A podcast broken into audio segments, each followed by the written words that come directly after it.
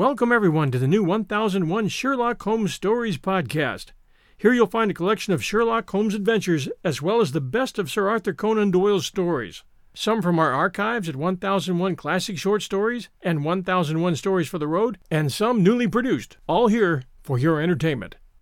Welcome back, everyone, to one thousand one Sherlock Holmes Stories and the best of Sir Arthur Conan Doyle. Today, Chapter eleven, The Great Agra Treasure. Our captive sat in the cabin opposite to the iron box which he had done so much and waited so long to gain.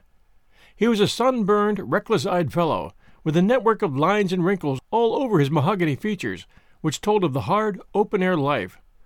There was a singular prominence about his bearded chin which marked a man who was not to be easily turned from his purpose. His age may have been fifty or thereabouts, for his black curly hair was thickly shot with gray. His face in repose was not an unpleasing one, though his heavy brows and aggressive chin gave him, as I had lately seen, a terrible expression when moved to anger. He sat now with his handcuffed hands upon his lap, and his head sunk upon his breast, while he looked with his keen, twinkling eyes at the box which had been the cause of his ill-doings. It seemed to me that there was more sorrow than anger in his rigid and contained countenance. Once he looked up at me with a gleam of something like humor in his eyes. "Well, Jonathan Small," said Holmes, lighting a cigar, "I'm sorry that it has come to this." "And so am I, sir," he answered frankly. "I don't believe that I can swing over the job. I give you my word on the book that I never raised a hand against Mister Sholto. It was that little hellhound Tonga who shot one of his cursed darts into him. I had no part in it, sir. I was as grieved as if it had been my blood relation. I welted the little devil with the slack end of the rope for it, but it was done, and I couldn't undo it." "Have a cigar," said Holmes, "and you had best take a pull out of my flask, for you are very wet.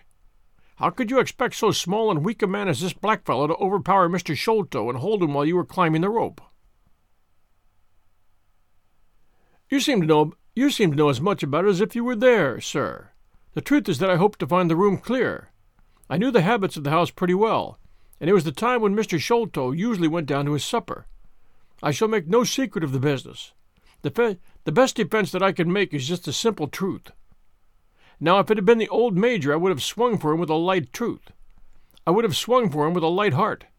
I would have thought no more of knifing him than of smoking a cigar. But it's cursed hard that I should be lagged over this young Sholto, with whom I had no quarrel whatsoever." "You are under the charge of Mister Athelney Jones of Scotland Yard. He is going to bring you up to my rooms, and I shall ask you for a true account of the matter. You must make a clean breast of it, for if you do, I hope that I may be of use to you. I think I can prove that the poison acts so quickly that the man was dead before you ever reached the room." "That he was, sir. I never got such a turn in my life as when I saw him grinning at me with his head on his shoulder as I climbed to the window. It fairly shook me, sir. I'd have half killed Tonga for it if he had not scrambled off. That was how he came to leave his club, and some of his darts, too, as he tells me, which I dare say helped to put you on our track, though how you kept on it is more than I can tell. I don't feel no malice against you for it, but it does seem a queer thing," he added with a bitter smile, "that I, who have a fair claim to half a million of money, should spend the first half of my life building a breakwater in the Andamans, and I am like to spend the other half digging drains at Dartmoor. It was an evil day for me when I first clapped eyes upon the merchant Achmet and had to do with the Agra treasure, which never brought anything but a curse yet upon the man who owned it. To him it brought murder. To Major Sholto it brought fear and guilt. To me it has meant slavery for life." At this moment Athelney Jones thrust his broad face and heavy shoulders into the tiny cabin. "Quite a family party," he remarked. "I think I shall have a pull at that flask, Holmes. Well, I think we may all congratulate each other. Pity we didn't take the other alive, but there was no choice. I say, Holmes, you must confess that you cut it rather fine. It was all we could do to overhaul her." "All is well that ends well," said Holmes, "but I certainly did not know that the Aurora was such a clipper. Smith says she's one of the fastest launches on the river, and that if he had had another man to help him with the engines, we should never have caught her. He swears he knew nothing of this Norwood business." "Neither he did," cried our prisoner. "Not a word. I chose his launch because I heard that she was a flyer. We told him nothing, but we paid him well, and he was to get something handsome if we reached our vessel, the Esmeralda, at Gravesend, outward bound for the Brazils." "Well, if he's done no wrong, we shall see that no wrong comes to him. If we are pretty quick in catching our men, we are not so quick in condemning them. It was amusing to notice how the consequential Jones was already beginning to give himself airs on the strength of the capture. From the slight smile which played over Sherlock Holmes's face, I could see that the speech had not been lost upon him. "We will be at Vauxhall Bridge presently," said Jones, "and shall land you, Doctor Watson, with a treasure box. I need hardly tell you that I am taking a very grave responsibility upon myself in doing this. It is most irregular, but of course an agreement is an agreement. I must, however, as a matter of duty, send an inspector with you, since you have so valuable a charge. You will drive, no doubt?" "Yes, I shall drive." "It is a pity there is no key, that we may make an inventory first. You will have to break it open. Where is the key, my man?" "At the bottom of the river," said Small, shortly. "Hmm. There was no use in giving this unnecessary trouble. We've had work enough already through you. However, Doctor, I need not warn you to be careful. Bring the box back with you to the Baker Street rooms. You will find us there, on our way to the station." They landed me at Vauxhall with my heavy iron box, and with a bluff, genial inspector as my companion. A quarter of an hour's drive brought us to Missus Cecil Forrester's. The servant seemed surprised at so late a visitor. Missus Cecil Forrester was out for the evening, she explained, and likely to be very late. Miss Morstan, however, was in the drawing-room. So to the drawing-room I went, box in hand, leaving the obliging inspector in the cab. She was seated by the open window, dressed in some sort of white diaphanous material, with a little touch of scarlet at the neck and waist. The soft light of a shaded lamp fell upon her as she leaned back in the basket chair, playing over her sweet, grave face, and tinting with a dull metallic sparkle the rich coils of her luxuriant hair. One white arm and hand drooped over the side of the chair, and her whole pose and figure spoke of an absorbing melancholy. At the sound of my footfall she sprang to her feet, however, and a bright flush of surprise and of pleasure colored her pale cheeks. "I heard a cab drive up," she said, "and I thought that Missus Forrester had come back very early, but I never dreamed that it might be you. What news have you brought me?" "I brought something better than news," said I, putting down the box upon the table, and speaking jovially and boisterously, though my heart was heavy within me. "I brought you something which is worth all the news in the world. I've brought you a fortune." She glanced at the iron box. "Is that the treasure, then?" she asked, coolly enough. "Yes, this is the great Agra treasure. Half of it is yours, and half is Thaddeus Sholto's. You will have a couple of hundred thousand each. Think of that! An annuity of ten thousand pounds! There will be few richer young ladies in England. Is it not glorious?" I think I must have been rather overacting my delight, and that she detected a hollow ring in my congratulations, for I saw her eyebrows rise a little, and she glanced at me curiously. "If I have it," said she, "I owe it to you." "No, no," I answered, "not to me, but to my friend Sherlock Holmes. With all the will in the world, I could never have followed up a clue which has taxed even his analytical genius. As it was, we very nearly lost it at the last moment." "Pray sit down and tell me all about it, Doctor Watson," said she. I narrated briefly what had occurred since I'd seen her last: Holmes's new method of search, the discovery of the Aurora, the appearance of Athelney Jones, our expedition in the evening, and the wild chase down the Thames. She listened with parted lips and shining eyes to my recital of our adventures. When I spoke of the dart which had so narrowly missed us, she turned so white that I feared she was about to faint.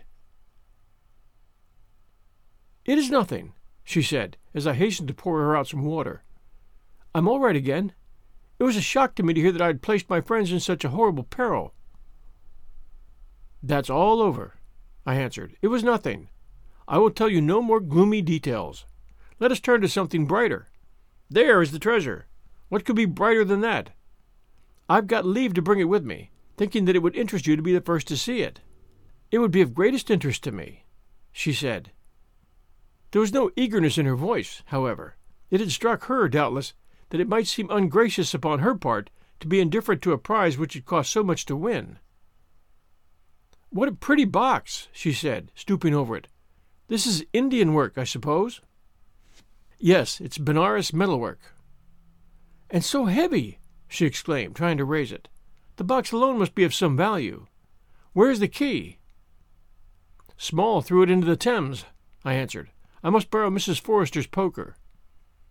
There was in the front a thick and broad hasp, wrought in the image of a sitting Buddha. Under this I thrust the end of the poker and twisted it outward as a lever. The hasp sprang open with a loud snap. With trembling fingers I flung back the lid. We both stood gazing in astonishment. The box was empty. No wonder that it was heavy. The ironwork was two-thirds of an inch thick all round. It was massive, well-made, and solid, like a chest constructed to carry things of great price, but not one shred or crumb of metal or jewelry lay within it. It was absolutely and completely empty. "The treasure is lost," said Miss Morstan calmly. As I listened to the words and realized what they meant, a great shadow seemed to pass from my soul. I did not know how this Agra treasure had weighed me down until now that it was finally removed.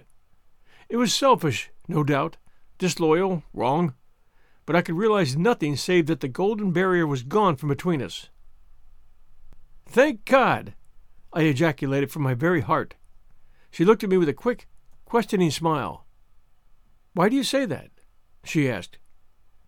"Because you are within my reach again," I said, taking her hand. She did not withdraw it. "Because I love you, Mary, as truly as ever a man loved a woman. Because this treasure, these riches, sealed my lips.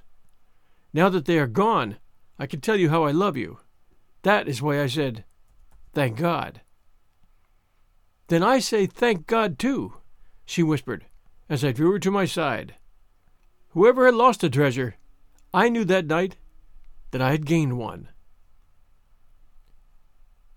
We'll return right after these sponsor messages.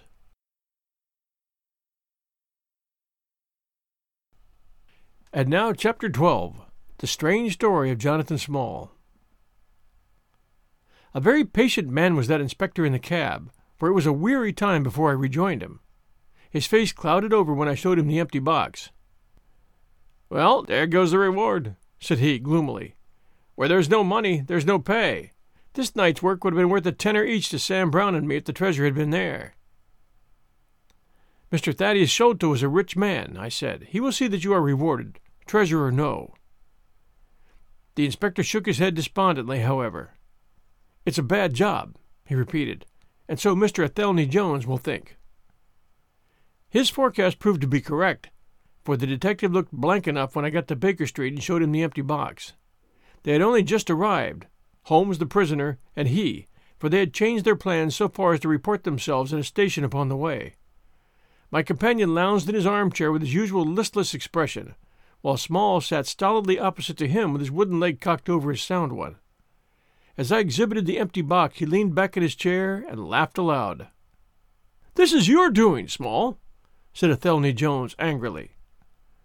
"Yes, I put it away where you shall never lay a hand upon it," he cried exultantly. "It is my treasure, and if I can't have the loot, I'll take darn good care that no one else does. I tell you that no living man has any right to it, unless it is three men who are in the Andaman convict barracks and myself. I know now that I cannot have the use of it, and I know that they cannot. I have acted all through for them as much as for myself. It's been the sign of four with us always. Well, I know that they would have had me do just what I have done and throw the treasure into the Thames rather than let it go to kith or kin of Sholto or Morstan. It was not to make them rich that we did for Achmet. You'll find the treasure where the key is, and where little Tonga is. When I saw that your launch must catch us, I put the loot away in a safe place. There are no rupees for you this journey." "You are deceiving us, Small," said Athelney Jones sternly. "If you had wished to throw the treasure into the Thames, it would have been easier for you to have thrown box and all." "Easier for me to throw, and easier for you to recover," he answered with a shrewd, sidelong look. "The man that was clever enough to hunt me down is clever enough to pick an iron box from the bottom of a river. Now that they're scattered over five miles or so, it may be a harder job. It went to my heart to do it, though. I was half mad when you came up with us. However, there's no good grieving over it. I've had ups in my life, and I've had downs, but I've learned not to cry over spilled milk." "This is a very serious matter, Small," said the detective.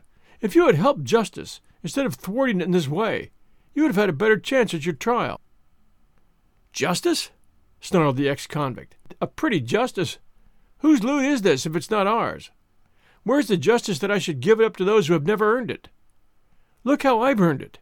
Twenty long years in that fever-ridden swamp, all day at work under the mangrove tree, all night chained up in the filthy convict huts, bitten by mosquitoes, racked with ague, bullied by every cursed black-faced policeman who loved to take it out of a white man. That was how I earned the Agra treasure. And you talk to me of justice? Because I can't bear to feel that I've paid this price, only that another may enjoy it? I would rather swing a score of times, or have one of Tonga's darts in my hide, than live in a convict cell and feel that another man is at his ease in a palace with the money that should be mine." Small had dropped his mask of stoicism, and all this came out in a wild whirl of words, while his eyes blazed and the handcuffs clanked together with the impassioned movement of his hands. I could understand, as I saw the fury and the passion of the man, that it was no groundless or unnatural terror which had possessed Major Sholto when he first learned that the injured convict was upon his track. "You forget that we know nothing of all this," said Holmes, quietly. "We have not heard your story, and we cannot tell how far justice may originally have been on your side." "Well, sir, you've been very fair spoken to me, though I can see that I have you to thank that I have these bracelets upon my wrists. Still, I bear no grudge for that. It's all fair and above board. If you want to hear my story, I have no wish to hold it back. What I say to you is God's truth, every word of it. Thank you. You can put the glass beside me here, and I'll put my lips to it if I'm dry. I'm a Worcester man myself, born near Pershore. I dare say you would find a heap of Smalls living there now if you were to look. I've often thought of taking a look around there, but the truth is that I was never much of a credit to the family, and I doubt if they would be so very glad to see me. They were all steady, chapel-going folk, small farmers, well-known and respected over the countryside, while I was always a bit of a rover. At last, however, when I was about eighteen, I gave them no more trouble, for I got into a mess over a girl and could only get out of it again by taking the Queen's shilling and joining the Third Buffs, which was just starting for India. I wasn't destined to do much soldiering, however. I had just got past the goose step and learned how to handle my musket when I was fool enough to go swimming in the Ganges. Lucky for me, my company sergeant, John Holder, was in the water at the same time, and he was one of the finest swimmers in the service. A crocodile took me just as I was halfway across and nipped off my right leg as clean as a surgeon could have done it, just above the knee. What with the shock and the loss of blood, I fainted, and should have been drowned if Holder hadn't caught hold of me and paddled for the bank. I was five months in the hospital over it, and when at last I was able to limp out of it with this timber toe strapped to my stump, I found myself invalided out of the army and unfitted for any active occupation. I was, as you can imagine, pretty down on my luck at this time, for I was a useless cripple, though not yet in my twentieth year. However, my misfortune soon proved to be a blessing in disguise. A man named Abel White, who had come out there as an indigo planter, wanted an overseer to look after his coolies and keep them up to their work. He happened to be a friend of our colonel's, who had taken an interest in me since the accident.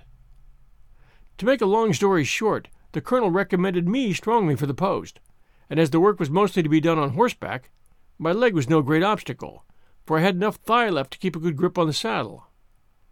What I had to do was to ride over to the plantation, to keep an eye on the men as they worked, and to report the idlers. The pay was fair, I had comfortable quarters, and altogether I was content to spend the remainder of my life in indigo planting.